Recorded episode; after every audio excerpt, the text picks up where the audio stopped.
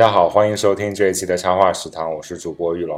插画食堂是一档由黑猫插画发起的与插画师们聊天的跑题的播客节目。你可以通过喜马拉雅或者网易云收听我们。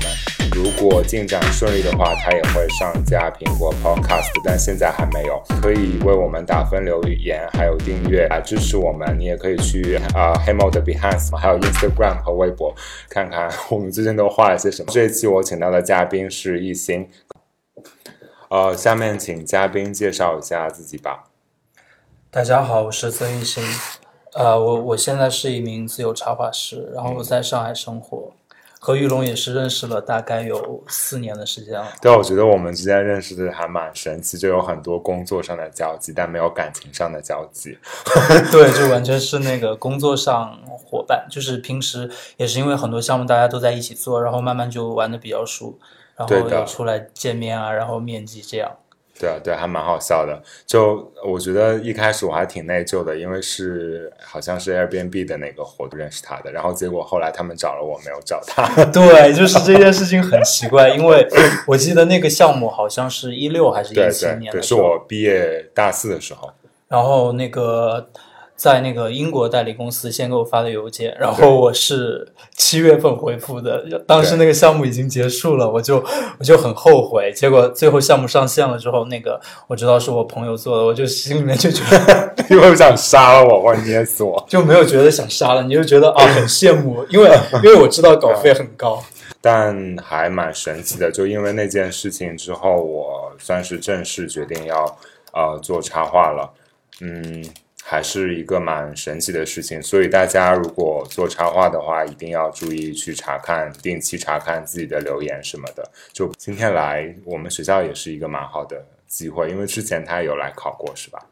对我以前就是一一年的时候有来这边考试，也在这边学习过一段时间。那其实我们应该是有一个交集的吧？就是那个时候我也应该在考一二年。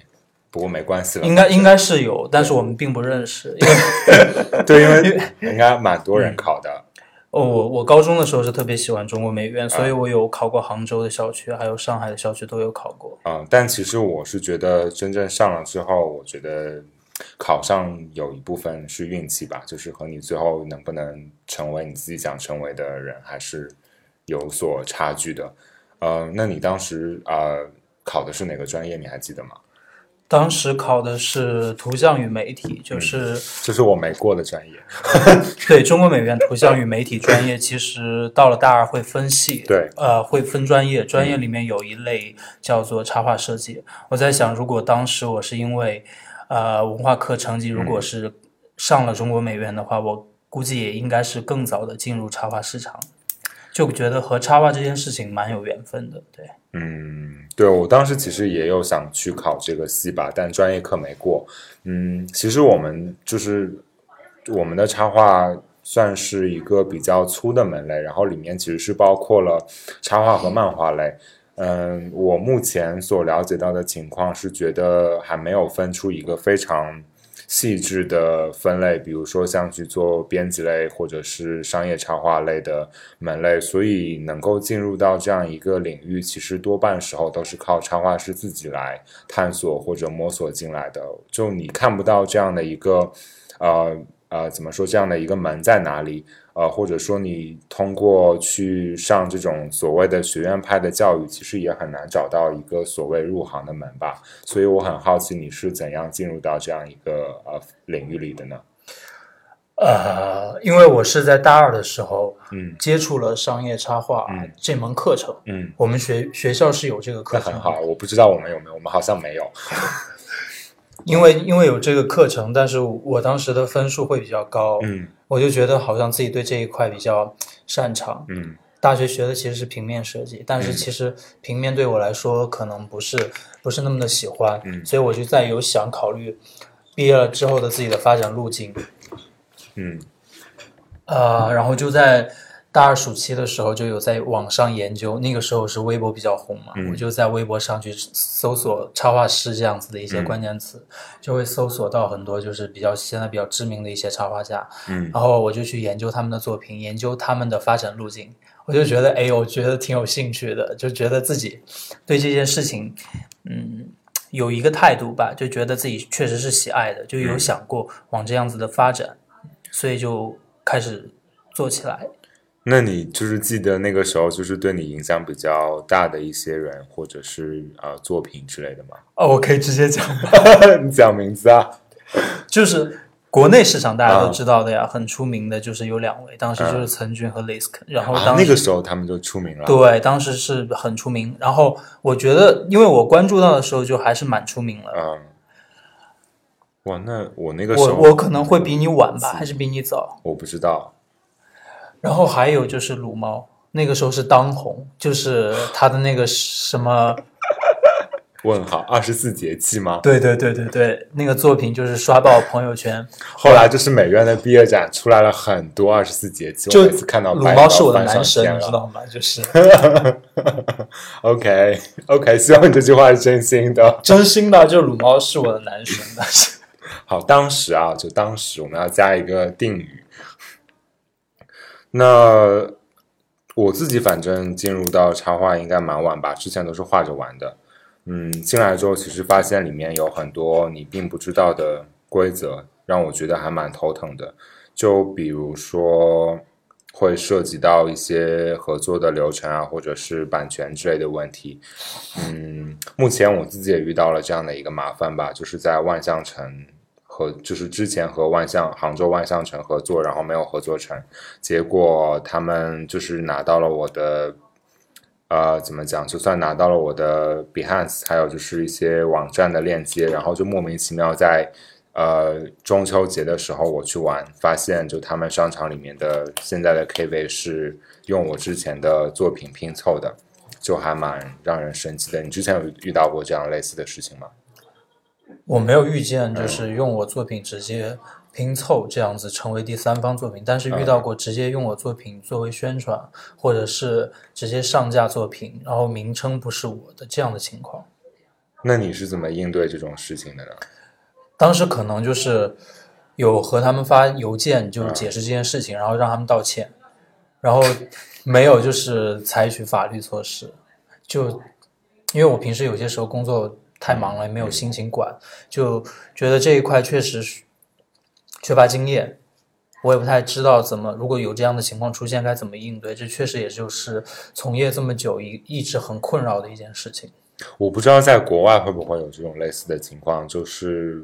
因为像美国或者英国是有类似于插画协会这样的组织，我不知道他们会不会帮助插画师解决这种问题，但国内是没有这样所谓。国内有反盗图联盟啊，大家可以试试找他们解决问题吧。反正我之前也是有找他们来帮我处理吧。对他们好像还蛮好的，有帮一些插画作者维权，然后也是得到了一个比较好的反馈。就说起来其实是蛮惨的，就是你作为一个独立插画师，在中国遇到这种事情，如果嗯，影响力并不是很大。我是指说微博这样的泛媒体吧，就是嗯，影响力不是很大的话，就是维权起来想靠舆论这边去让他们出面解决的话，还蛮困难的。就呃，我觉得大部分时候想要解决，还是要靠法律的途径来解决。可是我们在这方面的知识还蛮少的。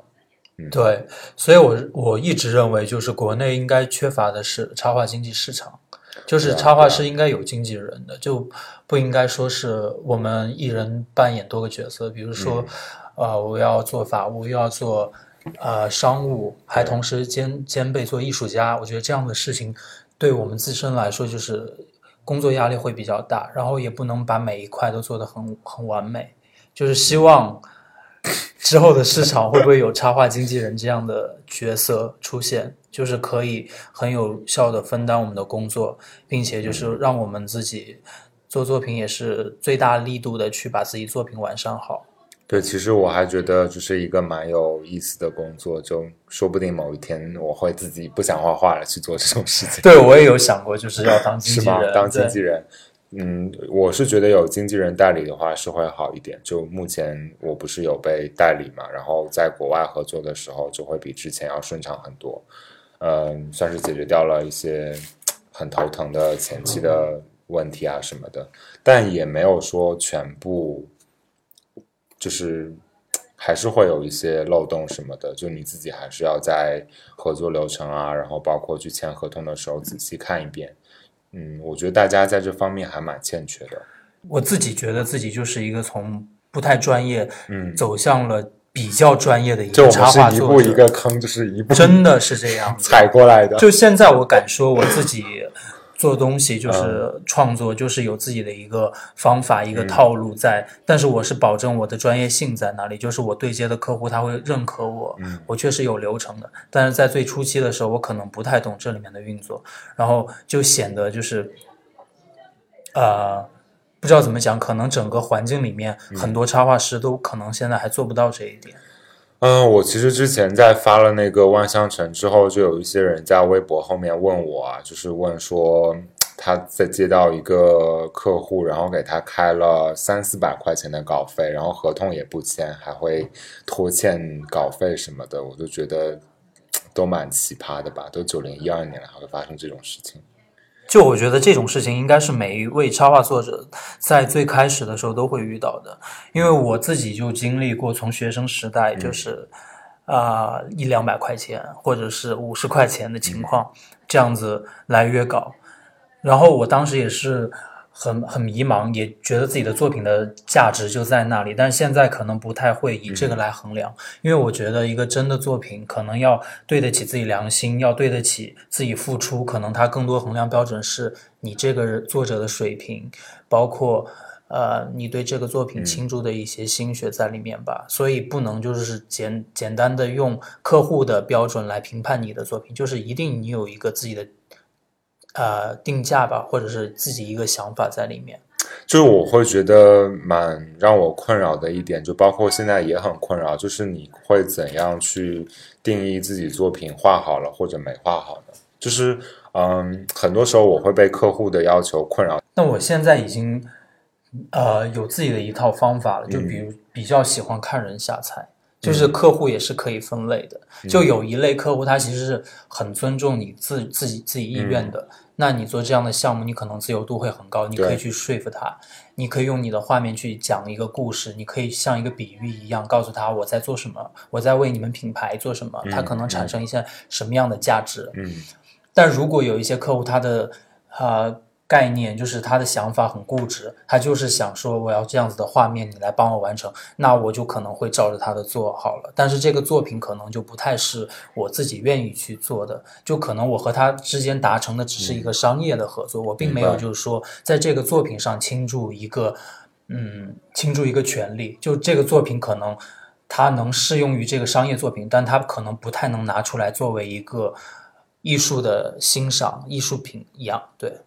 那你怎么看待就是插画和就是艺术品的，或者我可以把它放到当代艺术吗的领就是界限？呃，我觉得你聊的应该是商业插画和插画艺术之间的联系。对，因为我发现就是两者之间的转换还挺困难的，特别是我觉得做了商业插画之后，你如果想让自己作品再往艺术向方面走的话，就有些时候我会觉得不可逆转的一些问题就会产生。是有这方面的困扰，但是也是我自己这两年研究的一个点，很重要的点。我一直认为，就是不能在一个范围内把这件事情就是用固有思维去做。就怎么讲？如果在长时间的你去形成模式的去画一个东西的话，你可能会会概念，或者是会有一些自己的手表现手法，让让你的作品看上去更加的。某种程度上的的成熟，但是其实有一些油腻。然后这样子的作品，可能在艺术的范畴内，它就可能它的那个审美性啊，或者艺术性确实会低很多。但是我认为，一个好的插画家，嗯，他肯定是能把商业作品和艺术作品做一个很好的嫁接的。就是说我这作品拿去商用，它可以可以用的。但是如果把这个作品抛开，嗯，这个商业的这个用途。它单，他还是能看出来它里面的艺术审美。我觉得这是一一个插画师应该思考的东西。哇，其实我你讲到这个的时候，其实我觉得像迷传镜做的其实是蛮好的。就是你看他作品，我觉得他去做那种 editorial 向的插画的时候，就还是有很多惊喜的吧。就我觉得他的风格其实不太适合比较 editorial 的东西，因为都是欢欢喜喜的，然后有很多符号化的内容在里面。嗯，我我一直认为就是评判好坏的标准有很多种，但我心目中如果是把这两者拿来评判，就商业插画和插画艺术之间，它怎么做一个最好的去平衡的话，那肯定就是这个作品它能不能很好的在两者之间，就是这个灰色地带，嗯，很好的转换。如果他单独这这幅作品拿出来，在不告诉任何人他的作品背景的前提下，你能你能欣赏到他的艺术审美。包括，然后告诉你了他的背景，你能解读到他传播的商业价值。我觉得这个作品，它就是一个非常不说完美，但是它至少是一个。你这样讲完，我觉得我自己离他好远。不会啊，就是 就是大家都是朝着这个目标去奋斗的吧？我觉得这是一个插画师应该思考的东西。嗯，但是我会觉得现在大家对于插画这样的一个视觉语言的呃使用还蛮。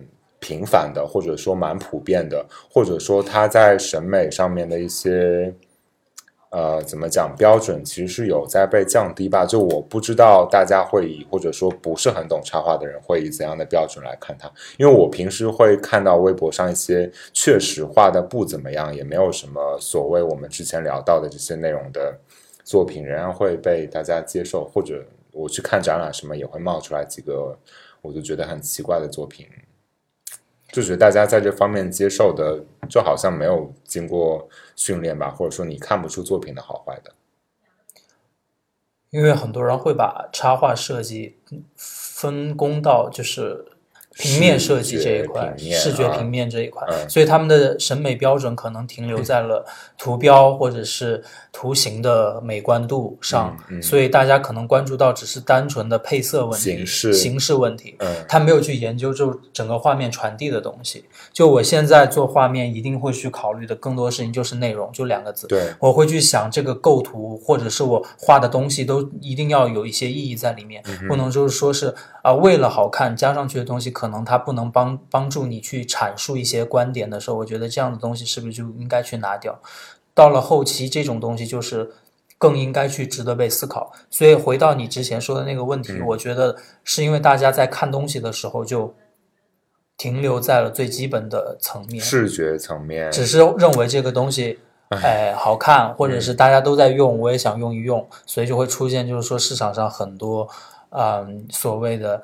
看上去你觉得好像是没有经过思考的作品出现，好像聊的我有点不知道怎么收回来。我觉得可以切到另外一个问题，就是啊，我自己印象比较深刻的是去年苹果 Apple 在那个九月份还是十月份，呃，开那个发布会发布新品的时候，就是用找了大概有很多人吧，我不知道多少了，对，六七位吧。不是很多，我觉得可能有几十几百个，因为我看到有很多 agency 都在做这件事情，就他下面的那个插画师都画了，然后最后呈现出来的那个就是用插画或者艺术视觉艺术呈现的那个 logo 好像是随机的吧？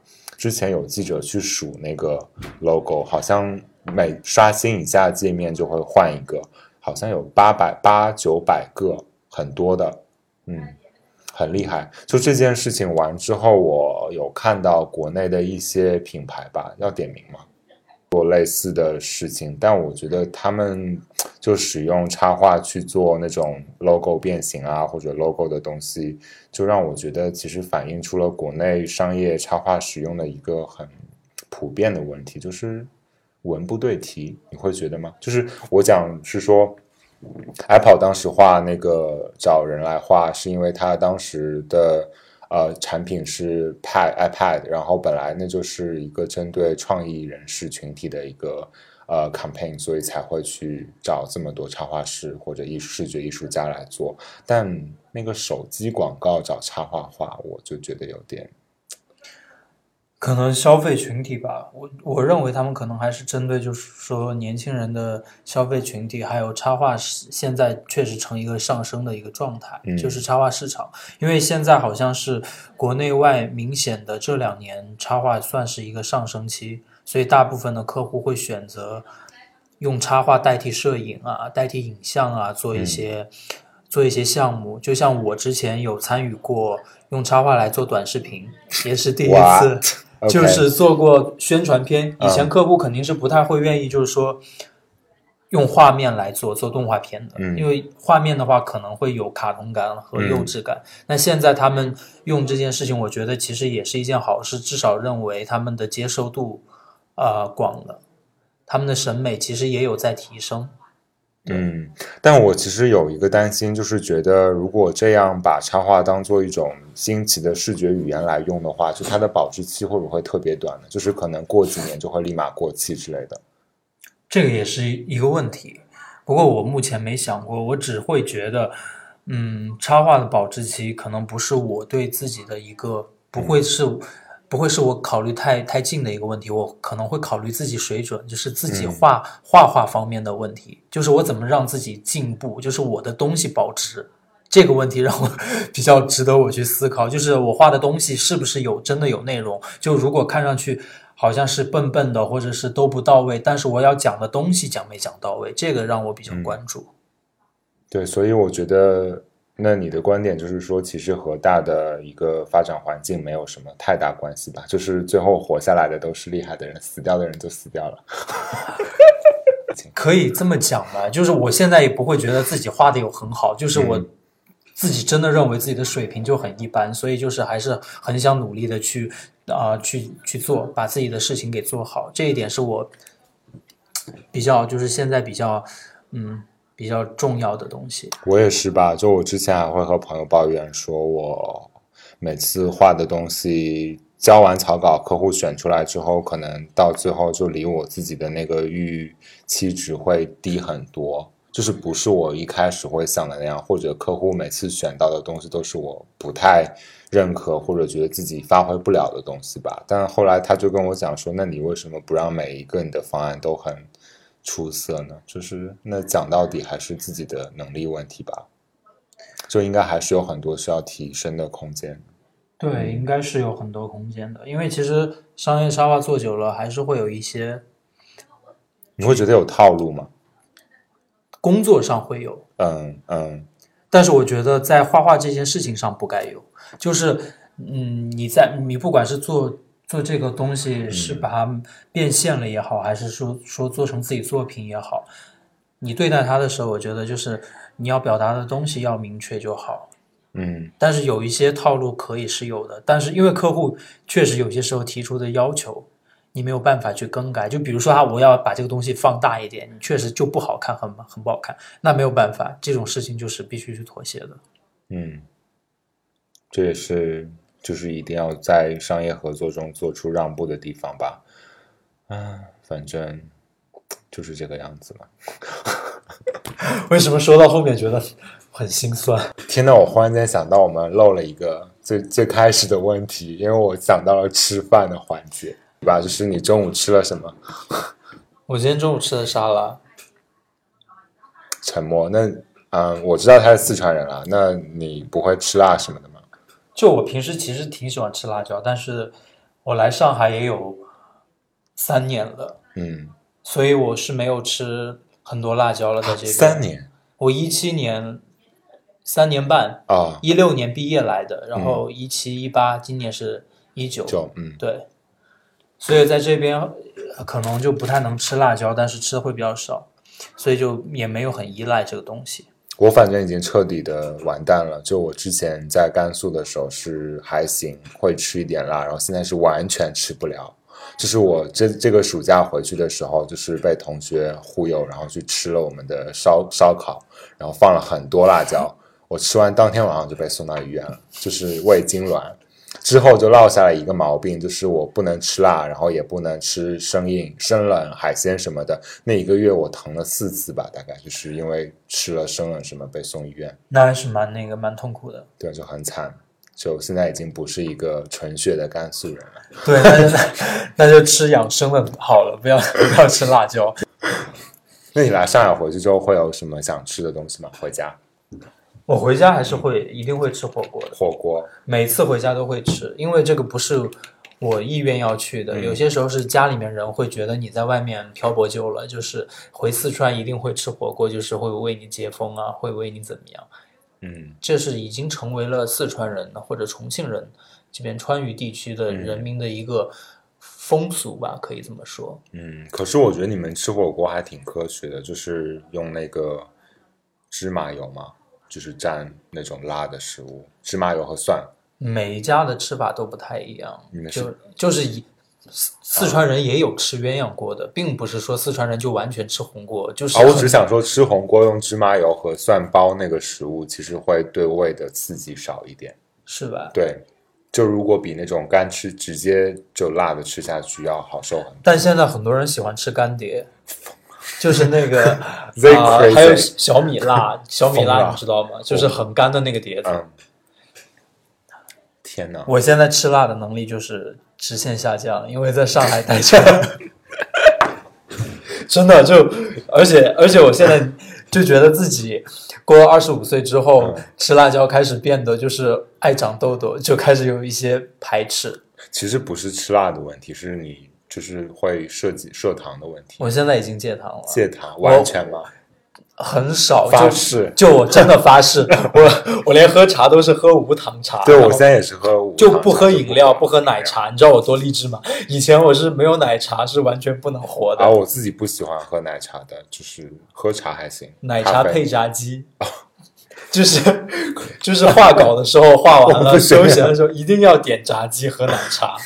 我哎，对，那其实哎，好好想再往下聊一些其他问题，等下可以保留这个话题吧。就是我是想问，就是那你画稿有没有特别心烦的时候？呃，我因为点你刚才讲到就是垃圾食品嘛，我是画到特别心烦的时候才会吃垃圾食品，就点薯片什么的。但平时我是不会吃的，我有理智的时候是不会吃的。呃，我会有心烦的时候嗯但是我吃东西的时候不是心烦的，嗯就这两件事情不冲突。嗯，画稿画到心烦的时候，画稿心烦的时候，那就可能会是和客户的磨合比较困难吧，嗯然后就会比较烦躁。对我也会有这种情况，哎，最近就有遇到这种情况吧，也不能点客户是谁，反正真的很烦。就是是我把我之前遇到的所有不好的客户的毛病集于一身，嗯呃，工作久了之后，我会去权衡这件事情。我觉得如果讲太多没有意义的话，我会选择去倾听。比如说这件事情，我心里有把秤，如果觉得好像对方确实不太专业，或者是对方的沟通让我造成了很多事情的反复，给我造成了负担，我可能会在下一次呃工作的时候来选择客户。嗯，就是我可能会像你说的拉入黑名单，但是我可能不会有实际的行为行动，就在言语上也可能不会针锋相对吧，会想着尽量早点把这件事情解决掉。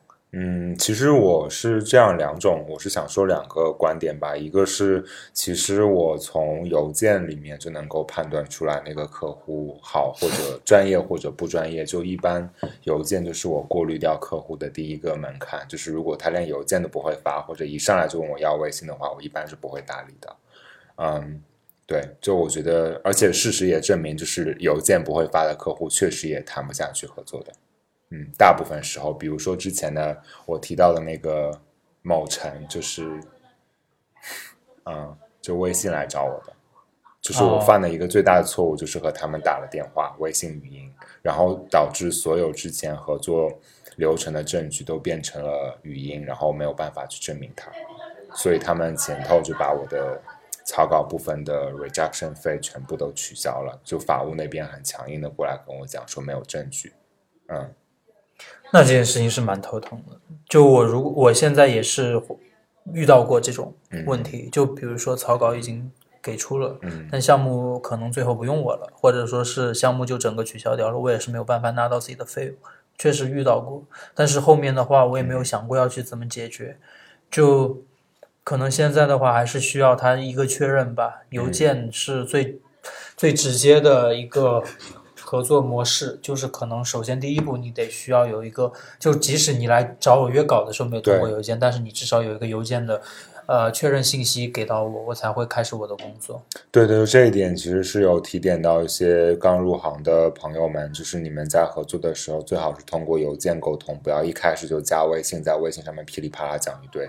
就很多人用 QQ，现在不用微信。是那个你刚才讲到，就是合作流程要提前讲清楚啊，就是也是要语音确，一定一定要有文字确认的版本才可以吧？就是尽可能在前期的时候就把这些问题都避免掉，去反复沟通一些问题。嗯，就是我会遇到一些，我们是不是讲跑题了啊？我们讲什么？就讲的很多都是商业的部分，我觉得是不是这样子？就讲，就是这期就是在讲这个内容啊。OK，呃，就会觉得。怎么说呢？就会觉得很多客户他是跟你在周旋，就在浪费你的沟通成本。就比如说，他不会告诉你他的一个预预算在多少，他的价位在多少，他一直在套你的话，想让你去告诉你这个作品要多少。但是很多时候你在出这个作品的时候，你并不知道你自己要用用什么样子的状态去做，就是你无可估量你之后付出的劳动。他是把整个。相当于是买断了你整个人这一段的时间，所以你估计这个时间是非常困难的。如果他不能给你一个整体预算的情况，你只能按照他们的经验报价。就比如说，那你觉得客户好一点，你可能会报的高一点；客户不太好，但你觉得项目有意思，你可能会报的低一点。说实话，我觉得这样子的项目都 对插画师不是最有利，或者说是。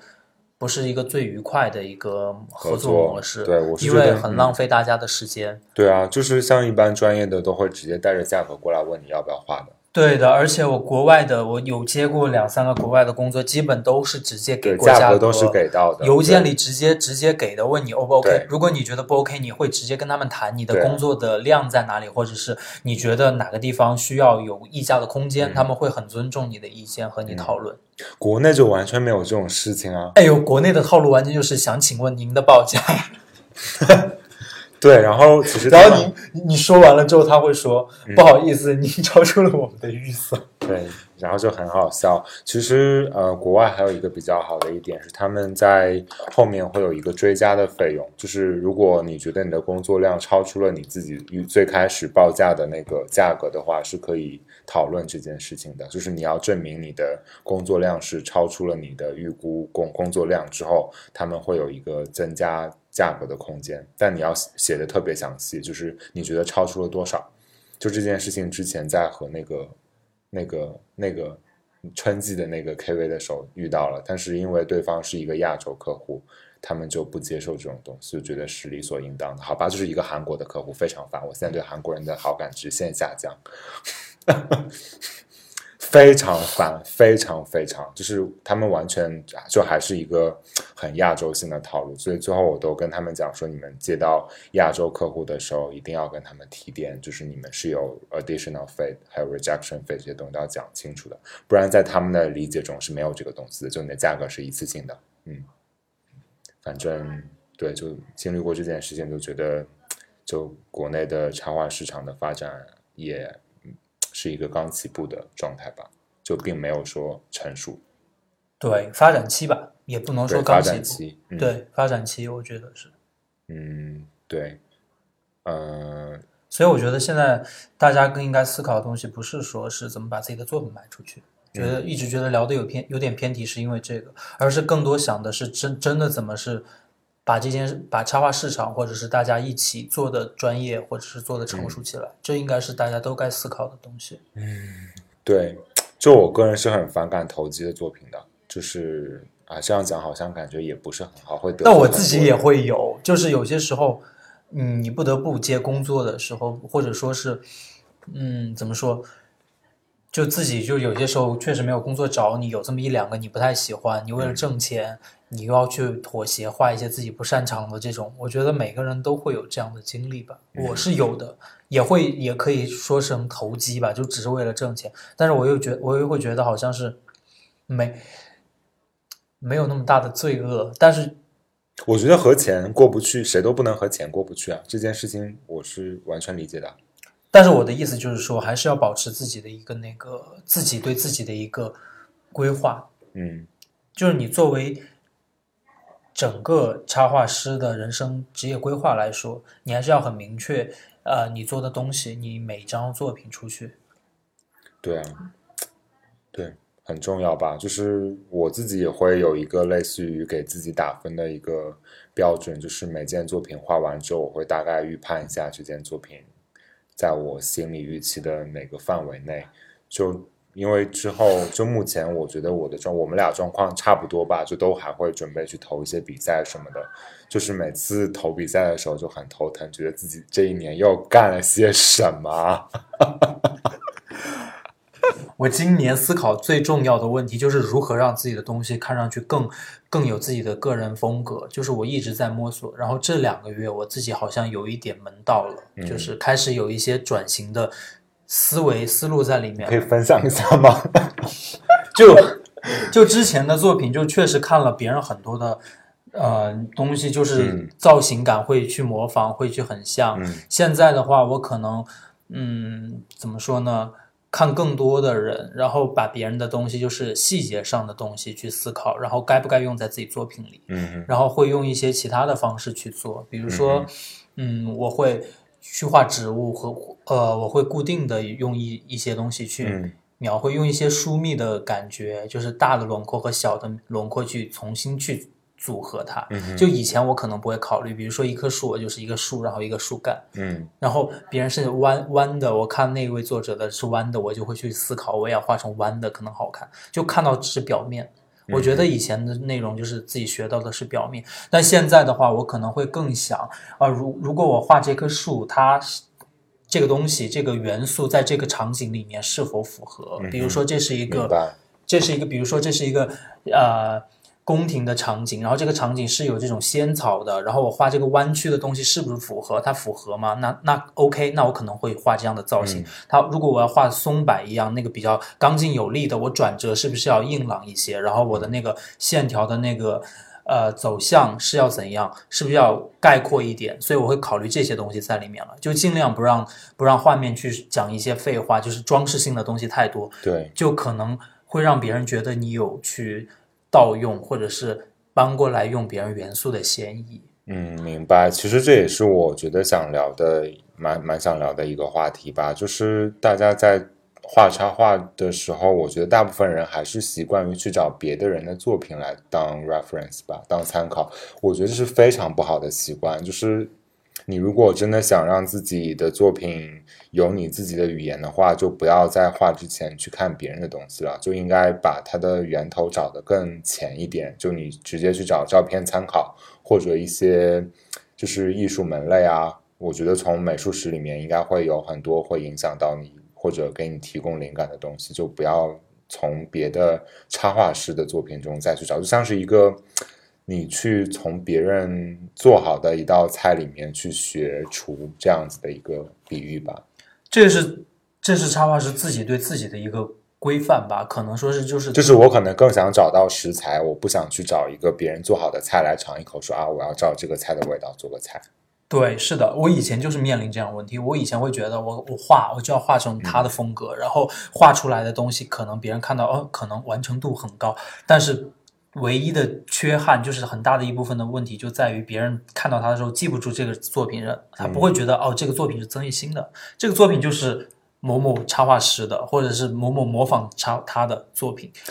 就有这样子的概念，所以就你的记忆点，如果就是你如果刻意去找一个风格来画，就很容易让你的记忆点和他的记忆点有一些交交集，然后就会又导致很多人就是用他们所谓的记忆点去炸这个东西的，去评判这个东西像或者不像或者抄袭什么的。就抄袭这件事情本身也是一个很很敏感的话对对。但我觉得就是也不是说完全不去用。不去看插画了，这也不对。就是说，如果你真的很喜欢这个人的作品，你可以就是从他中，从他作品中吸取一些东西，然后经过自己的改编，就不不是说完全不去看他作品了。而且，确实有些时候，如果你操作或者是画一个作品画久了之后，你形成了自己的一些东西之后，其实它是你自己舒服的状态，你也会被说成像的时候，是最尴尬的，那是最尴尬的期间。对啊，就怎么样从这个期间给跳出来？我认为就是你在创造同样元素或者是同样场景的时候，就更多去思考一下你的感受。嗯嗯，就比如说以前我会，别人说我荷叶就是照搬过来的，然后我现在可能我会想。荷叶可能就不是真的不是圆形的，我可能可不可能它就是一个多边形的，是那种不规则的圆，它可不可能这样子画？然后它里面的分支可不可以是弯的，或者它分支可不可能就是圈，全都是圈都有可能。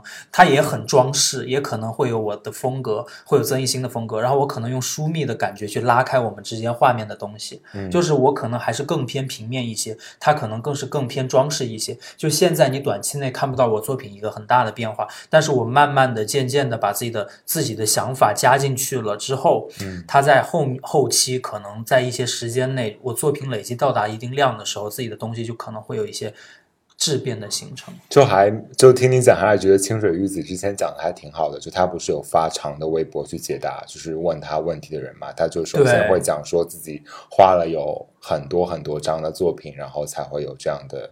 呃，所谓的风格或者你认为的个人的语言之类的，就靠还是要靠就是不停的画才能去理解或者加深这样的理解什么的。对，就是尽量在画，如果想打破自己的一些固有的创作手法的话，就是尽量在画同样题材的时候去改变它的造型，就是。这一步很难，但是一定要努力的尝试去做。对，其实我是就我刚才想聊到聊到的投机，我就是会觉得很多人在呃构筑画面的语言或者去做一些造型的时候，就会很喜欢参考，就不太会容易像你这样来思考它，呃，或者说去考虑这个东西是不是合适、适宜于整个画面的叙事什么的，就只是觉得它好看，或者说觉得啊这样画。形式感比较好，视觉比较好，就不太会。就这一部分，其实我如果看到会很反感，就觉得啊，对我理解。我很理解，就是我觉得你自己用心在做的，就是这样的一些理解，就不一定被别人读取到，但是你却能看到很多人真的是在随便拼凑的东西，然后又会被人喜欢，就是因为颜色比较显眼，或者是造型比较特别什么的。然后我就想说，哎，妈了个逼的，这里可以消音吗？没关系，那这个问题确实也是很敏感。就刚才你在聊，就是也是我想讲的问，就是真的大家好像还没有说对插画的理解深入到说我要去考虑到里面所有的元素都是有被认真排布过，或者说是有被筛选过，就不是你提起笔来随便画一下觉得好看就放上去的。因为造型感这个东西就只是一种感受，就是嗯，他可以说我没有看过你的作品，但是他画出来的东西和你很像，这种有些时候也不太冲突，因为就。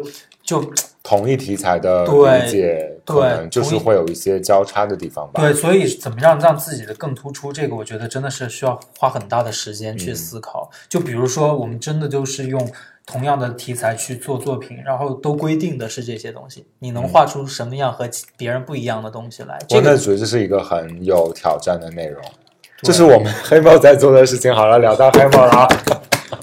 好，可以聊下你当时为什么要加入黑猫吧，然后包括你在里面画的最喜欢的作品。就当时因为我的邀请，对玉龙邀请，就是说大家画插画的伙伴一起来做，因为自己也是觉得自己一个人，我平时就是比较插画边缘人士，就不太像第三梯队，对，不太像一个插画师的角色。然后生活中的朋友也很少是插画师的角色的这样子一些。所以我觉得有伙伴一起玩一玩也挺好的，就很愿意去做这件事情。而且我觉得团体嘛，力量会比较大。嗯，就如果大家做的作品出现的多样性啊，或者是趣味性更多，可能对我自身的成长或者团队的建设，我都觉得是一个非常好的一个尝试。嗯，所以我就决定还是要来试试看，来画一画。啊，就聊到为什么加入。我是觉得，就是我在画商业的时候，还是因为客户的关系，就他们不太会愿意让你做一些尝试什么的，所以我觉得我得给自己找个机会来做一些试验，看看还能画些什么别的东西。另外就是中国的话，商业类或者插画类题材能讨论的范围其实还是蛮有限的，就大部分都集中在生活方式类了。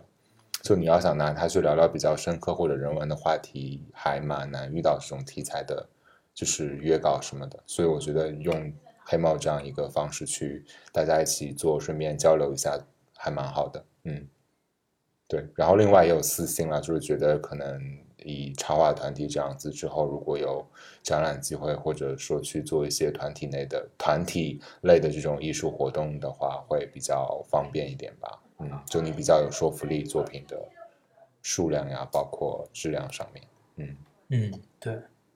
那最后一个问题可以收个尾吧，就是有没有什么推荐，就是或者你喜欢什么？其实我是在 copy 我喜欢的那个播客编辑推荐。喜欢的什么呢？啊，喜欢都可以啊，随便。你先想一下，我先讲吧，好吧。不好意思，插话了。我推荐，哎，我最近推荐什么呢？我推荐我最近在看的那个美剧吧，其实是很老的剧了，就是《The Good Wife》，不知道你知不知道？傲骨贤妻是一个律政剧，它有一个延伸剧叫做《The Good Fight》，傲骨之战，就和我最近遇到麻烦事情还关联蛮多的吧，就是给我提醒了很多事情，就是律师是真的可以把一个黑的事情说成白的，也可以把白的说成黑的，嗯。就还蛮厉害的，嗯，然后她也是一个女人或者一个女性成长的一个历史吧，就嗯，就讲到女性成长历史，还可以再顺便 推荐一下《那不勒斯四部曲》，就是呃，应该蛮流行的，就 HBO 也有拍它的电视剧，现在拍了第一部吧，好像是是讲两个女生的故事的，嗯，我真想不出来，我最近有什么可以推荐了，我就不推荐了啊，展览展览，把那个展览聊了吧，就天野。天野喜笑结束了吗？结束了。嗯，就刚才我们其实是有聊到他推荐这个展览，但已经结束了。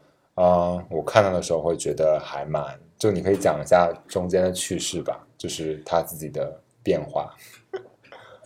我不太好讲坏话吧，就是他就天野的作品，就他的作品确实就是怎么说呢？我觉得还是很梦幻，就是很有说服力的。嗯，但是我觉得。你会看到，我会看到一些影响。